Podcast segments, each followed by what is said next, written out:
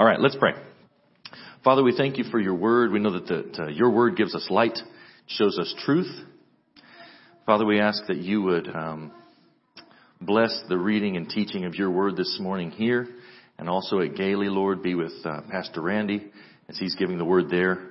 We ask you would um, lift up and build up your saints there as well.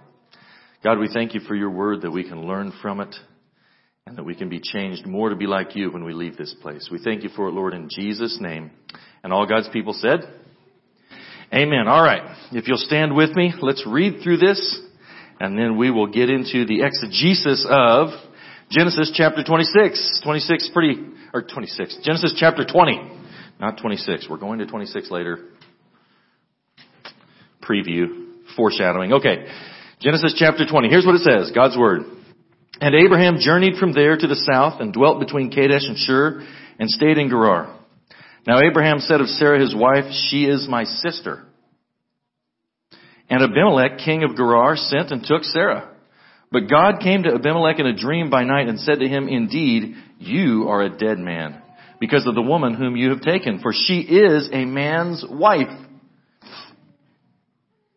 But Abimelech had not come near her, and he said, Lord, will you slay a righteous nation too? Did he not say to me, she's my sister? And she, even she herself said, he's my brother.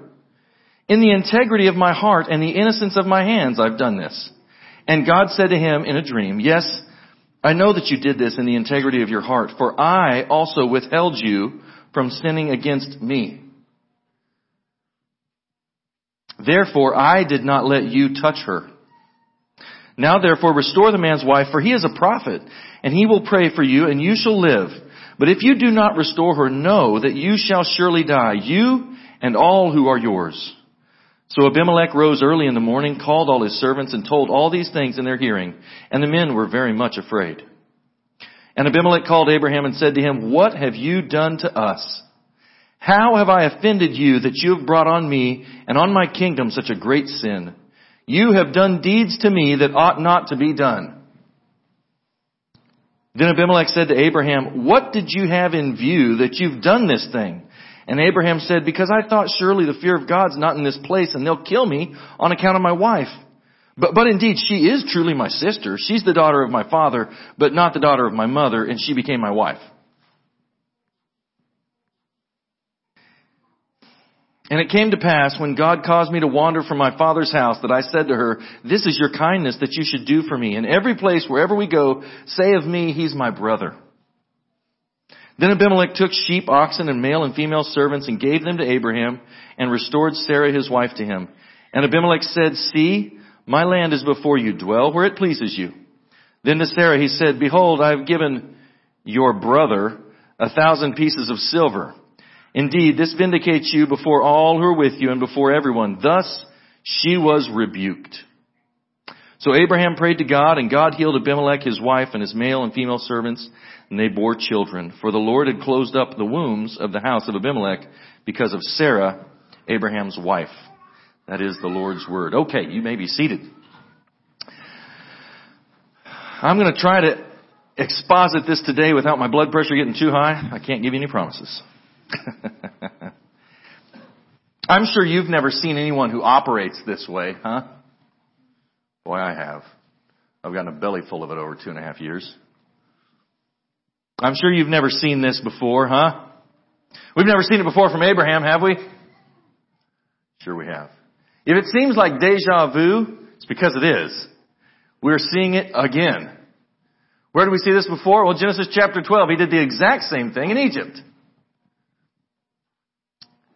He's lying. God comes to him specifically in a dream and says, Abraham, I'm going to be your God and I'm going to protect you. And Abraham's like, great. Hey, by the way, wife, lie about me when we go into these lands so that nobody hurts me. Oh, God is going to protect you, but you think, no, I can't really trust in that. I'll have to concoct some lies for myself. Oh, how righteous. Here's the strange twi- twist of irony. Chapter 20 is the first time we even see the Philistines. This is the first time in scripture the Philistines are mentioned. And you know what we're seeing? We're seeing them be more righteous than Abraham. Uh, when we, we come to church, we've got a, We have this strange rule for our children. Uh, Sundays is the Lord's Day. I know that's a strange rule. I know it is. But that's our, our rule. So when we watch videos or when we read books or whatever it is on Sunday that we do, it has to be focused on the Lord. So the only videos they can watch, like when we're coming into town, we got the DVD player in our, the big, you know, Yukon, right? We're coming into town. It has to be Bible DVDs. We tell them, yeah, you can watch those any day, but on Sundays you can only watch the Bible DVD. We have this children's Bible. It's really good. Well, it's animated, you know, and it, it tells basically the big stories of Scripture. But there is one place that makes me angry. And I, I, to this day, I cannot go past that. I can't, I can't see it while I'm driving, but I can hear it back there, right? And every time I hear it, I have to speak up. And here's what it says. It gets to Abraham, and the little children's Bible says, Abraham, God chose Abraham because Abraham was such a righteous man. I'm like, what? What?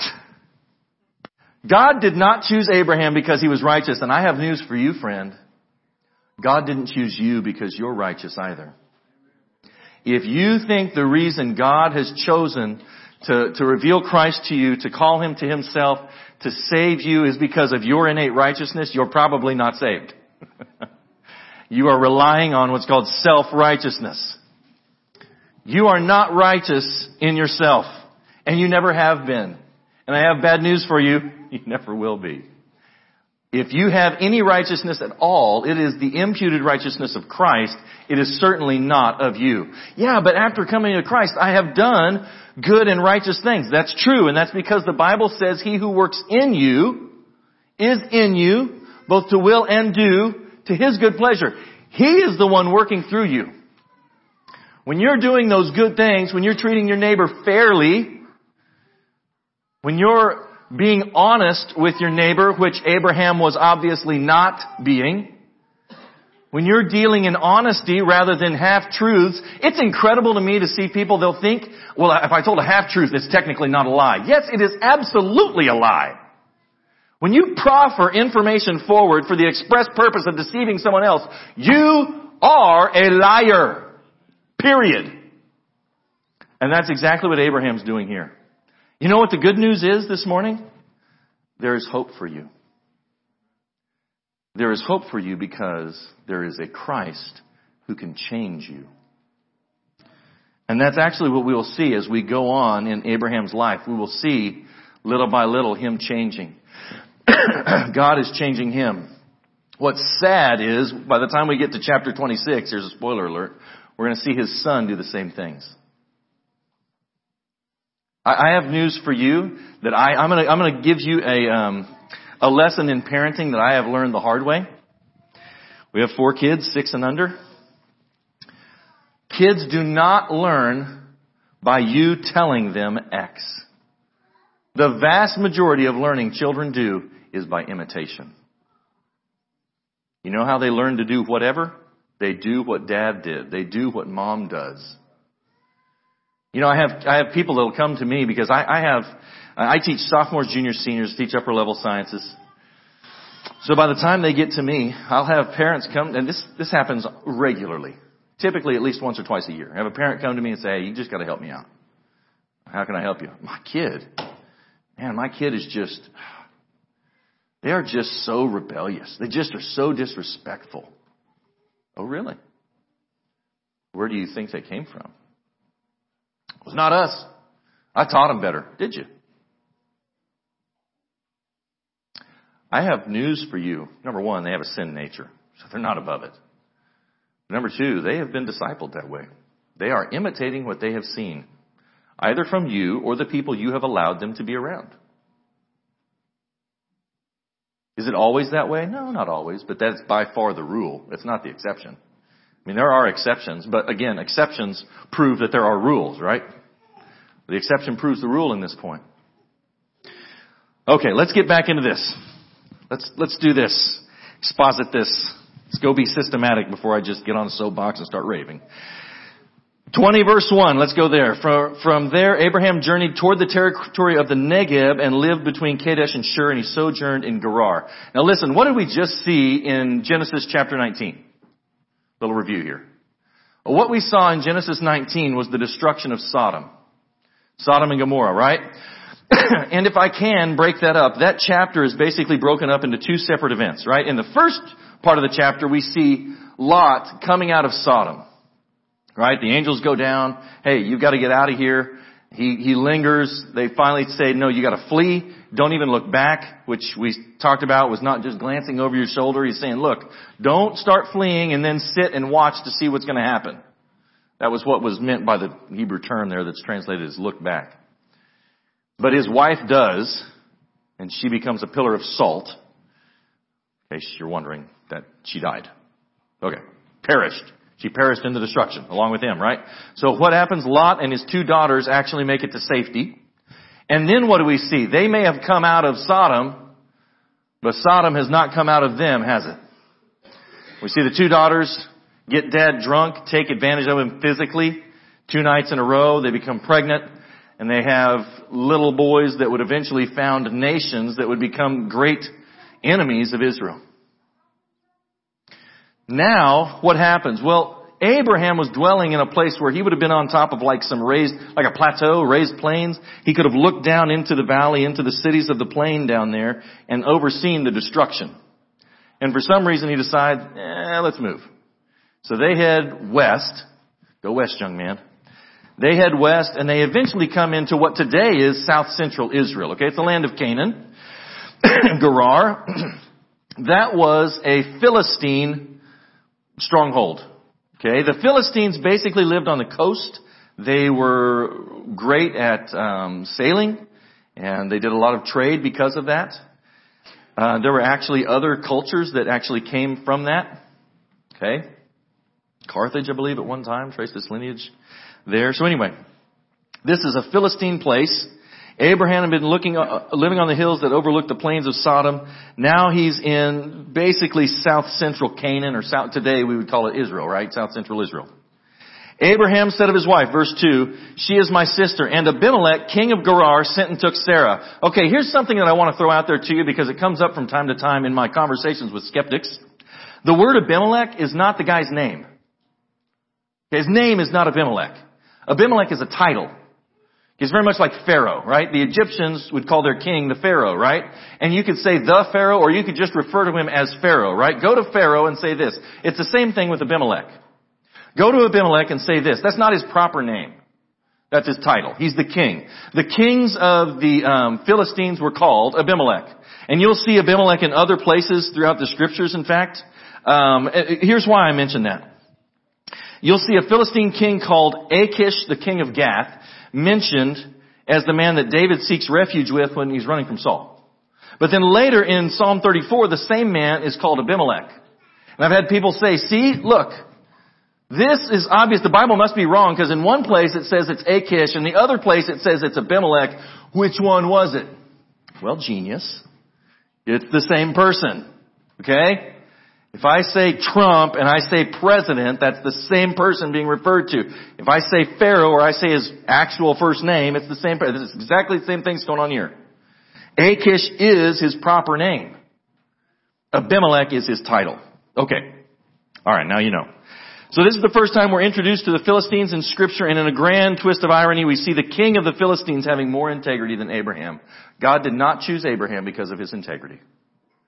Because quite frankly, he didn't have a lot of it. And God would have to change him. Notice that Abraham slid back into his old deceiving ways. He's doing exactly what he did in chapter 12. Let's flip back there. Chapter 12 verse 11 says this about Abraham. When he was about to enter Egypt, he said to Sarah his wife, Sarai his wife, I know that you're a woman beautiful in appearance. This is, I get picked on for this passage. I just want you all to know. The other elder, we have our own group chat, right? We send stuff to each other. I preached about this a long time ago. I think we were still in our old building actually when I preached about this. And I said, hey look, she's like 75. She must have been an incredibly beautiful woman because he's scared he's going to get killed over this woman and she's 75. And what I said at the time was, I mean, she must have been pretty good looking. You know, she's a hot lady or something. I have never lived that down. Never. I will definitely not live that down today. These guys, they pick on me for this. But it's obvious she must have been. She must have been quite a looker.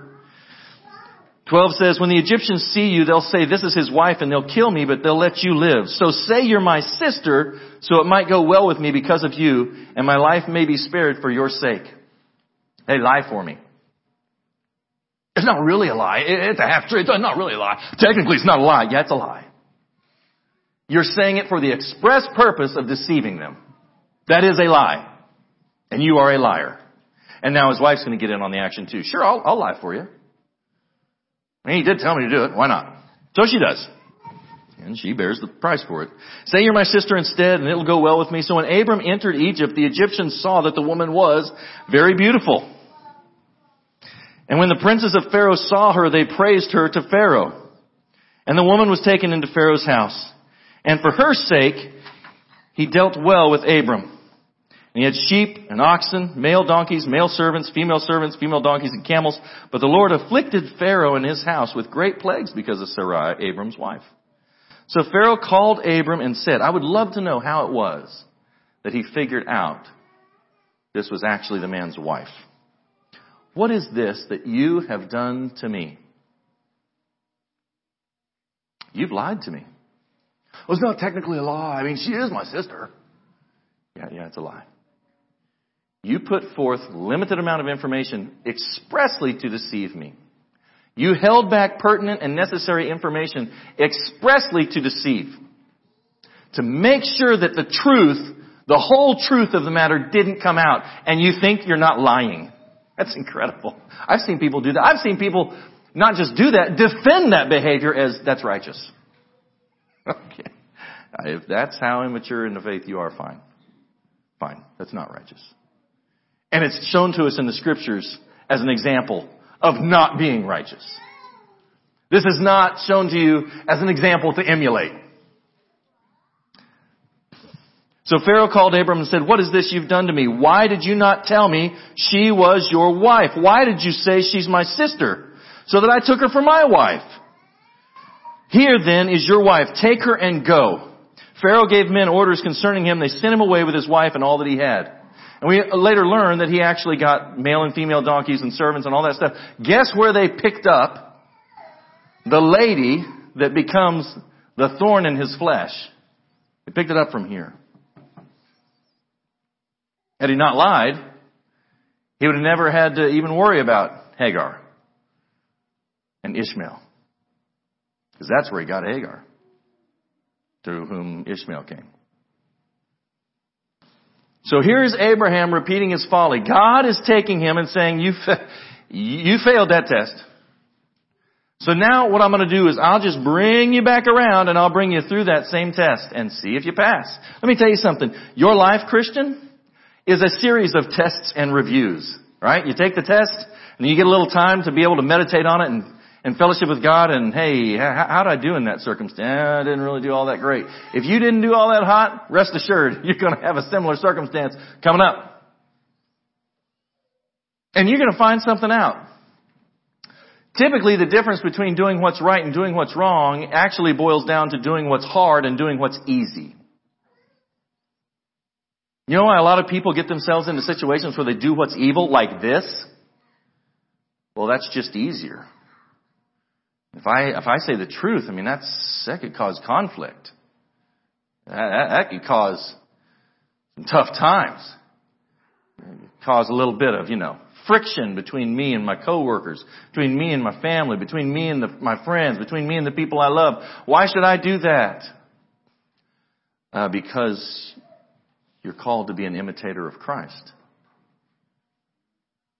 It's not always between you know, malice aforethought between what's good and what's evil. A lot of times what's evil is just simply what's easy. My, my grandpa used to tell me this all the time. My dad would repeat it to me all the time and their words ring in my ears a lot because of this. Over and over he would say, son, men are like rivers. They become crooked when they take the path of least resistance. You know what? That's often true. And that's what we see Abraham doing. It's the path of least resistance. I don't have to worry about it. It's just a little lie. No big deal. God's given him another chance to go through the same test that he fails before, and rather than dealing honestly and trusting God to watch over him, which God has promised him to do specifically, God has spoken to him in a voice. God came to him and told him, I will protect you. Do not tell me that Abraham is just living the life of faith here. He's not. He's reverting to his old ways. He's backsliding. He is purposefully deceiving the king because in his mind, the king is actually more powerful than the promise of God. Did God make this promise to you, Abraham? Yes. Then trust him to keep it. And Abraham waffles a little bit on this. He's acting out of fear again. He's being a liar again. He's purposefully withheld necessary information for the express purpose of deceiving Abimelech. He's withheld information to make sure that the truth doesn't come out. And then later he's gonna somehow justify that as if that's righteous. Right? Abimelech comes and says, why did you do this? Well, no, she really is my sister. I mean, that wasn't a lie. Yes, it was. The way you used that information was to specifically deceive. That is a lie. In case you're not sure what that's called. I shouldn't actually have to say that, okay? But obviously I need to. Deliberately misleading someone is not honest. Deliberately using half-truths to mislead people is not honest. Deliberately withholding pertinent and necessary information to mislead others is not honest. And by the way, at least in this body, that will stop. One way or another. I've gotten a belly full of it over the years. I'm to the point I won't tolerate it. Proverbs 25, 26 says, A righteous man who falters before the wicked is like a murky spring in a polluted well. And that's exactly what we see with Abraham. Here he is living in front of this wicked king. And he is being deceptive and manipulative. He's being a deceiver. What do you think would happen if Abimelech comes back and squares up all the wrongs and then, uh, Abraham says, hey, I want to tell you a story. I want to tell you about, uh, our God we serve. Oh, your God is a God of truth? Yeah, yeah, he's, he's a God of truth. Interesting. You're to be an imitator of him? Oh, yeah, yeah. Interesting. What do you think that would do to his witness? What do you think it'll do to your witness if you decide to live this way?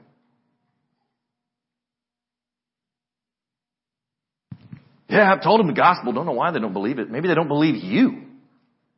Maybe you've ruined your reputation so much that what comes out of your mouth doesn't really have much, you know, traction.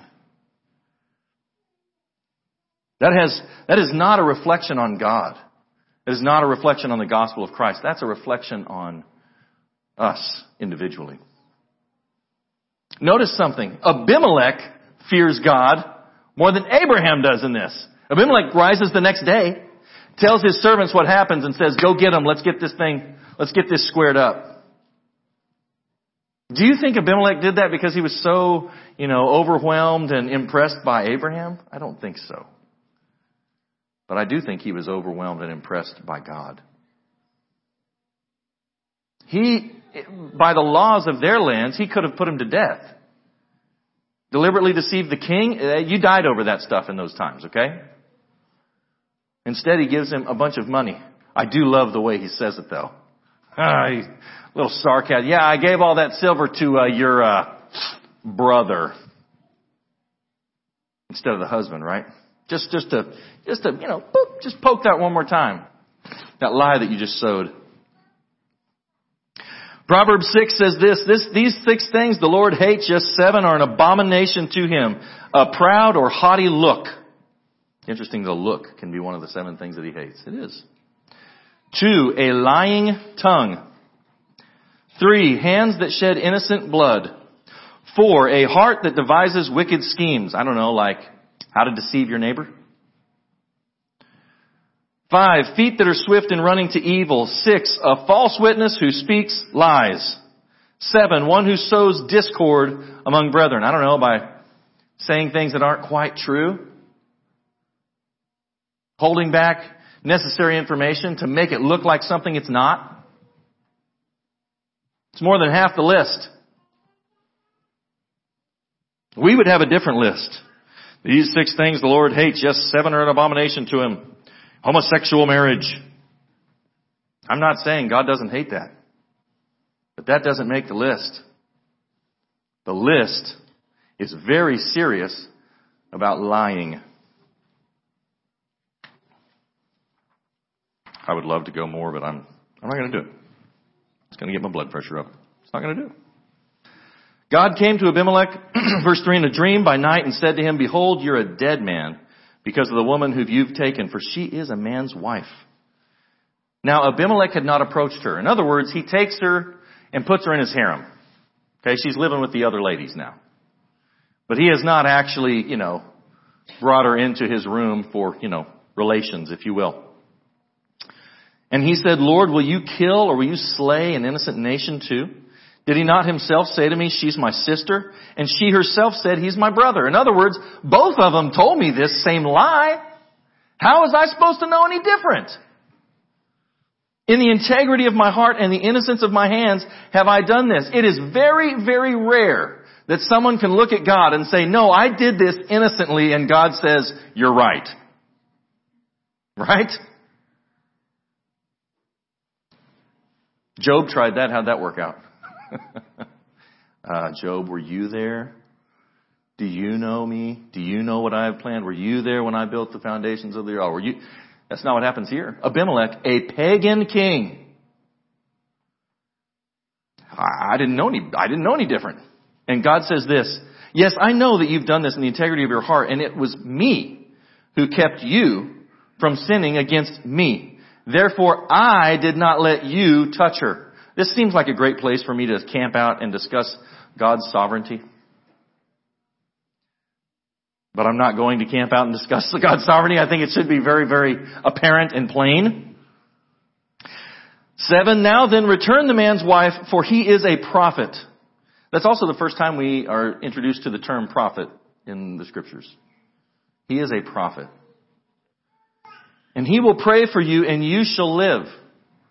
Notice something. Abraham is a prophet. Abraham is the one in sin. Abraham is the one who needs to repent. And God doesn't change his mind about Abraham.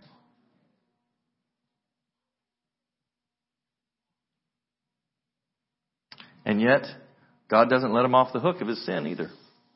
He doesn't justify it away. He doesn't say it's okay. He doesn't say, hey, it's fine. I love him. I've chosen him, so it's okay.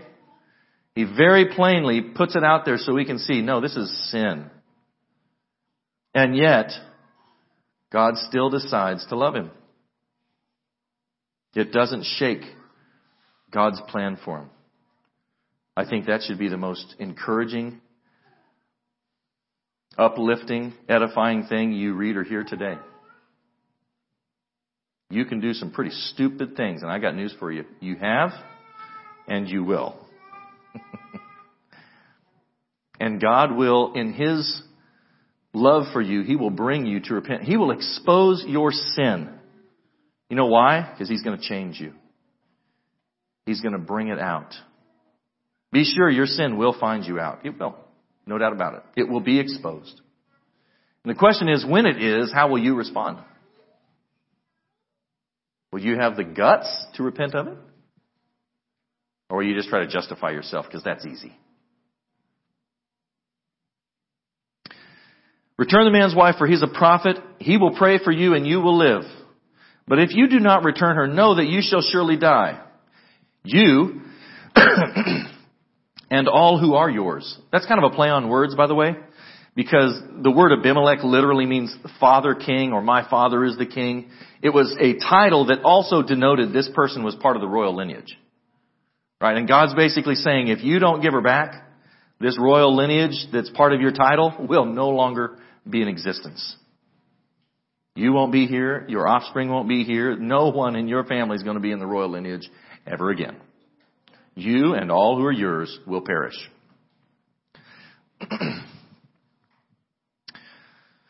God's telling him if he doesn't comply, not only will he die, but so will all the royal family. So Abimelech rises early in the morning, Verse 8, and he calls all of his servants, and he told them all these things, and the men were very much afraid. They feared God. That should be one of the attributes of God's people. We should fear God. Fear the Lord and depart from evil. That is a command of Scripture. Right? We should be the people who tremble at His word. We should be the people who, when God says to do something, we take it very seriously. And instead, you know what we're seeing in this passage? God says to do something and who's taking it seriously? Abimelech. That should be a slap in the face. And it will be later. Abimelech called Abraham and said to him, What have you done to us? How have I sinned against you that you brought on me and my kingdom such a great sin? You have done to me things that ought not be done. Sure shouldn't be done by people who claim to know Christ. This sure shouldn't be done by someone who is living in faith toward God. And Abimelech said to Abraham, what did you see or what did you have in view? Why would you do this? Abimelech takes Abraham to task for lying, and for good reason. What does Abraham say? I did it because I thought there's no fear of God at all in this place. And they'll kill me because of my wife. Besides, she really is my sister, the daughter of my father, though not the daughter of my mother, and she became my wife. He's justifying himself. See, it's really not a lie. Don't, don't, don't be mad. I really didn't lie to you. Technically, it's true. Oh, does that make it better? Oh yeah, that, that's not a lie? Okay. That's how the best lies are done. A little bit of truth, wrap it up in a lot of manipulation, make a great lie. Gotta have a little bit of truth so you can sell it.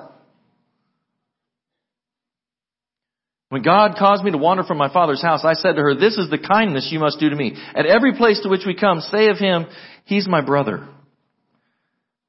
So he got her in on the act early on, right? Can you imagine? I was like, I don't know, like, you know, these are prerequisite. Hey, we're going to get married. Take you to be my lawfully wedded husband, and I'll lie for you. Good. Abimelech took sheep and oxen and male servants and female servants and gave them to Abraham and returned Sarah his wife to him. And Abimelech said, Behold, my land is before you. Dwell where it pleases you. What graciousness. Look, you can stay here, you can live here, dwell wherever you like, but stop lying to me. Sad. And Abimelech said, Behold, my lands before you dwell where it pleases you. To Sarah, he says, I love this. Behold, I've given your brother a thousand pieces of silver. See for yourself. I've given your brother a thousand pieces of silver. It's a sign of your innocence in the eyes of all who are with you, and before everyone you're vindicated. Thus she was rebuked.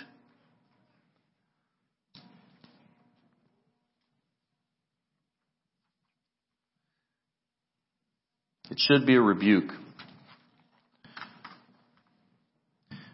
When we see someone who's not of faith acting more faithful than someone who is. God gives Abraham and Sarah a lesson that they would never forget. A pagan king rebukes them for their lack of integrity in their lives. What a sad commentary on the life of a believer. It must have made an indelible impression though. Because we don't see them doing it again. That's the last time that we'll read about it in Abraham's life. It's interesting to see how it worked because the first time he brought Abraham and Sarai, or Abram and Sarai through this thing, they got out of it without any shame. The second time it's like, you know, you didn't learn your lesson the first time. Obviously you need a little tougher paddling. And they're basically shamed, rebuked by a pagan king. But we do see a change. That's something, something that we would, you know, love to see. We like to see that. It must have made an indelible impression. What the problem is, what's crazy is the next time we see this exact same thing, it's from their son, who has up to this point not been born. Right? So where in the world did he learn this? Well, I'm sure it came through, you know, the stories about mom and dad. Remember, the servants are there too. Abraham wasn't just by himself. And the king comes and takes her as a wife. This dude has been through battles. He has defeated kings. He has strong armed men. They're not just going to let somebody walk into the camp and steal his wife away. Unless he goes and tells his pals, hey, by the way, I got this lie going on. Uh, I told, you know, I told my wife to say that she's my sister, and so if somebody tries to come and, and, you know, take her as wife, hey, just, just stand down, boys. You think any of the guys in that camp must have been, uh, impressed by that? You think that would have gotten told about? You think stories would have been told later? You think Isaac ever learned about that? You think my kids will ever hear stories about me? Of when they weren't around? Yeah, they will. You know what's going to make the difference between whether they emulate that or not? Whether I'm willing to say, don't do that. That was wrong of me. If I'm willing to own up to my sin and they go ahead and emulate that behavior, well then that's on them. But if I, like a fool, say, well, I had good reason for that. You, you don't understand. It was really, it wasn't really a lie technically. Then don't be surprised when they're 14, 15, 16 and they're doing that to you. Oh man, my daughter was, I, she was, do you know she didn't tell me about this? They were hanging out with, I told them not to hang out with these people and they were, and she, I asked who were you hanging out with and she listed the other three, but she didn't tell me about them. Interesting. You ever done that to her? You ever done that in view of her? Kids are absolutely excellent at learning by imitation. Has she learned that by imitating you? Have my kids ever learned anything from me by imitation that was poor? Let me give you an example. This is when my son, in fact, we actually had this talk a couple nights ago. I don't remember how this came up. When my son, when Jericho, who's now almost five, when he was about two, so it's a couple years ago, I'm outside building fence. And he had a little pair of pliers, a little toy pair of pliers, right? Dad, I want to come help you. You bet. So his version of help was he'd take his toy pliers and just clink, clamp them on the fence, kind of pull back and forth, you know, and he'd clamp them on the next piece, pull back and forth. Hey, great help, right? And I'm out there and I'm clipping this fence to this fence post and the wire ties are too short and they're not they're not, you know, bending and then I'm, I'm clamping down so hard I'm twisting the wire tie. The wire tie breaks. Arrgh! I get the next one. I start getting, it breaks again. I get so mad. I've, I throw a temper tantrum. 40 year old Christian pastor throwing a temper tantrum in the pasture. That's exactly what I did. I, have got my pliers with me. Dad, gummit! Bam! And I just throw them down. I'm, you know, mad, kicking them. Specifically, I, it's a good thing I said that word, not something worse, I suppose, but I did. And my son, who's helping me with the fence, you know what he was doing? He was watching. Not real sure what to say, but he watched me the whole time. A couple days later, we're back inside the house. He's mad at something. He goes and finds his pliers, his little plastic pair of pliers, comes out in the front, spikes them, dead gummit! No idea where he learned that. I knew instantly when I saw that. That's a replay of what I just did. Where did he learn that at? Where could he have possibly learned that? I was instantly convicted and angry. You ever been there? If you're a parent, I'll bet you have. I bring him in there and I'm like, son, we can't do that. I know where you saw that. I know I did that. And I shouldn't have done that. It was wrong. I was sinning when I did that. And I'm sorry that you saw me do that. And I don't ever want to see you do it again. And then it becomes, why not? And the truth is, you have to tell them what you don't want to have ever told them, and that is, because I want you to be better than me. I don't want you to be just like me. I want you to go beyond what I am. I want you to serve God better. I want you to be more faithful. That's a hard conversation to have. The truth is, the next time we see this behavior, we see it from his own son. Genesis 26. 6 through 11, he says this, So Isaac dwelt in Gerar, same place. And the men of the place asked about his wife, and he said, She's my sister. The same lie that his daddy said. Was Rebekah actually his sister? No. He's just copying what daddy did. For he was afraid to say, she's my wife, because he thought, lest the men of the place kill me for Rebekah, because she is beautiful. this is like, woo, deja vu. 3.0, right? This is the third time we see this. Now it came to pass, when he'd been there a long time, he kept up this lie for a long time. You ever seen people do that? Have you ever done that? Speak or live out a lie and then you gotta keep acting like it's true? Keep going and keep going and keep going. Maybe you get convicted. I can't say anything because I've said this to everybody for so long. After he was there a long time, Abimelech, the king of the Philistines, looked through a window and saw, and there was Isaac, showing endearment to Rebekah, his wife. So Abimelech called Isaac and said, quite obviously she's your wife. So how could you say she's my sister? And Isaac said to him, Because I said, Lest I die on account of her. And Abimelech said, What is this that you've done? One of the people might have lain with your wife, and you would have brought guilt on all of us. So Abimelech charged all of his people, saying, He who touches this man or his wife will surely be put to death. That is a sad commentary. Listen, I'm going to say this. Our lives are noticed by our children. They are. Not only the things that we say, but the things that we do. They're great imitators. I'm going to tell you, I'm glad that they imitate my wife a lot. She's an incredible woman, loves the Lord, beautiful. I kind of know what it's like to be Abraham. I figure Abraham must have been, you know, average looking.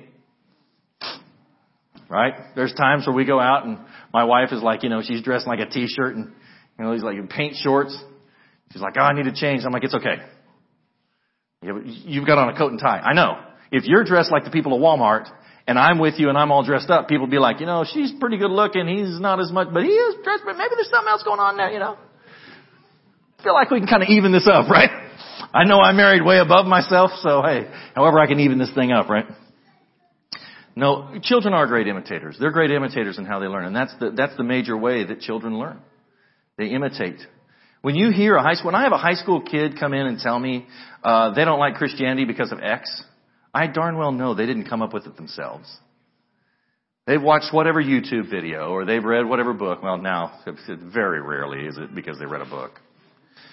They watched a YouTube video, okay? And, you know, the latest, greatest idiot atheist has said X, Y, Z, and so they come in and they parrot that argument. So I don't get mad at them for parroting that argument. They're imitating what they've seen. And you start pointing out, there's some serious holes in this argument. Have you thought about this? You know, no, I hadn't, I hadn't thought, well, of course they haven't thought about that. It wasn't on the YouTube video. Do you understand where I'm going with this? We are the same way. Even as adults, we pattern ourselves after people, don't we? Paul the apostle knew that. What does he tell Timothy? Timothy, follow me as I follow Christ. Why? I know you're going to pattern yourself. So pattern yourself after the way I follow Christ. I hope my children do that. I hope they pattern themselves after the way I follow Christ when I'm being faithful. I don't want them to pattern themselves after me when I'm doing what's wrong. But if, if I really want that to stick, then I'm going to have to be honest with them. When I do fail, aren't I? And so are you. Our children will imitate us. And you know who else will imitate you? other believers. You know what the problem is when you live in sin? Other believers will follow your example. You may only have been saved for a year or two years, but then your buddy gets born again and they're patterning themselves after you. Right? They're not just learning by what you're telling them. They're not just learning by the words that you read to them. They're learning by watching your life. They're patterning themselves after you. Our children do the same thing. And we need to be conscious, self-conscious, to be putting out a faithful pattern. Faithfully following the Lord. 17 says, Abraham prayed to God and God healed Abimelech. And he also healed his wife and the female slaves so that they all bore children. For the Lord had closed all the wombs of the house of Abimelech because of Sarah, Abraham's wife. There's an entire sermon in this two verses, and I'm not going to have time to preach it, obviously. Part of the way that God showed Abimelech he was under a curse was that he closed up the wombs of his household. Do you know what we would do in our culture? If God closed up the wounds of our household, a lot of us would be like, sing and dance. Praise the Lord, we're not having kids. Because we live in a culture that wants sex without children. It's true. We live in a culture that wants easy physical relationship without children. Children aren't seen as a blessing. They're the responsibility that comes. Oh my goodness gracious. You could have kids from that. We had our fourth kid. I don't know how many times I heard when I was at school from my colleagues, y'all don't know what causes that? Like, yeah, I teach anatomy. I know what causes that. But I also think children are a blessing. I'm not upset that we've had four children. Okay? We live in a culture that basically says children are a burden. Someday you'll probably have to have at least one because that's what grown up people do, but listen dude, don't have more than that. I mean if you have two, that's the tops. It really is. I promise you, the first time I really started getting like, um, questions about our kid was when we had our third kid. Like that's three kids in like four years. Yeah. It's crazy, isn't it? I know. It's nuts. It's as if married people have children sometimes. It's crazy. The early Philistine culture was literally more righteous than ours.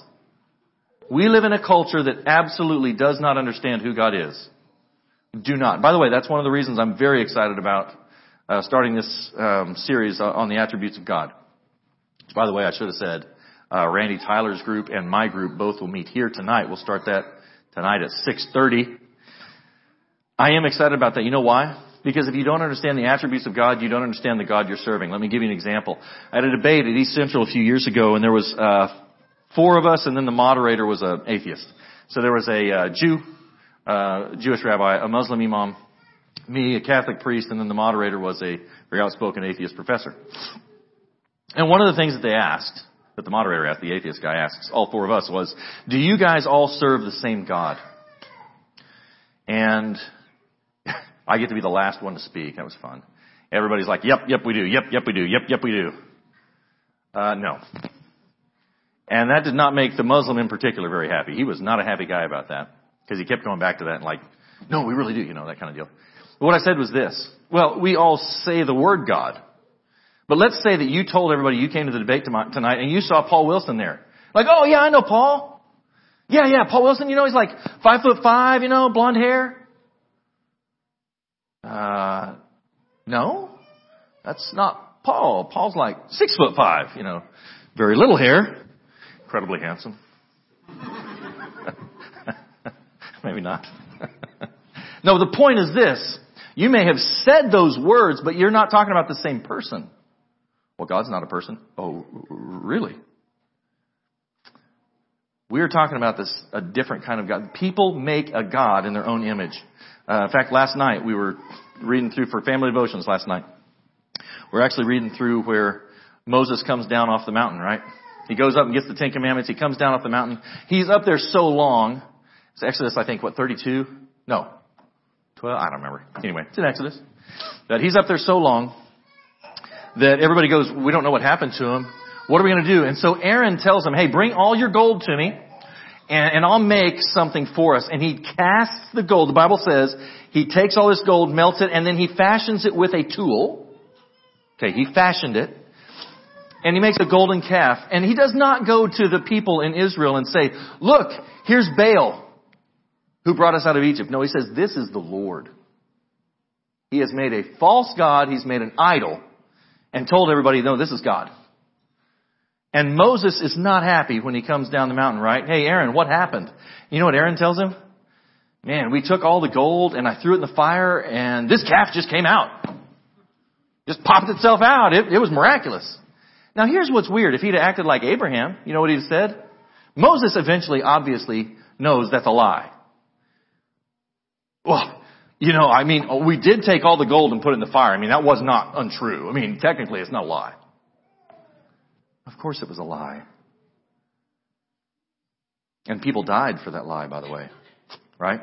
Moses says, Hey, I know how we'll get this taken care of. Strap a sword to your thigh. And if you're willing to do God's work, even though it's bloody and nasty, come to me. And Levites, the Levites come to him, one of them being Aaron, who realized obviously what he did was sin. And obviously had repented at that point, and it probably saved his life. Because then they said, now take your sword and all these people that are worshiping that calf, go through the camp and kill them. Yeah, that's what the holy, just, same yesterday, today, and forever, Jesus, the same one, that's what he commanded. He took it very seriously. I hope that our lives will not be spent teaching our children to worship a false concept of God. Because there are a lot of churches today where that happens. There are a lot of movements today where that happens. Where God is, is painted as something entirely different than what he has revealed himself to be in the scriptures. Let me close by saying this. Let us be faithful examples to those who are watching. Let us be faithful examples to our children. Let us be faithful examples to the other members of God's people. Let us be faithful examples to the younger ones in the faith who are watching us, who are learning how to walk in truth by watching us. Let us, let us give a faithful pattern that they can walk after. And when we fail, and by the way, you will fail. I fail. You will fail. All of us will fail. But when we fail, let us have the courage to own up to it and say, no, that was wrong. I shouldn't have done it that way. And I don't want you to do it that way. I want you to be faithful I want you to walk through that same situation and do it right. Not, I want you to grow up and, hey, when you get in that same situation, lie the same way. Let us be faithful in the example we set. Let's pray. Father, we thank you for your word. We ask you would make us people of your word and we ask you would make us faithful examples. We know that we fail. And we ask you would give us the courage to be able to own up to that. The courage to be able to say, yeah, I was wrong. Let us set faithful examples that others can come behind and pattern themselves after. Give us courage to speak up. We ask it in Jesus' name. And all God's people said, Amen.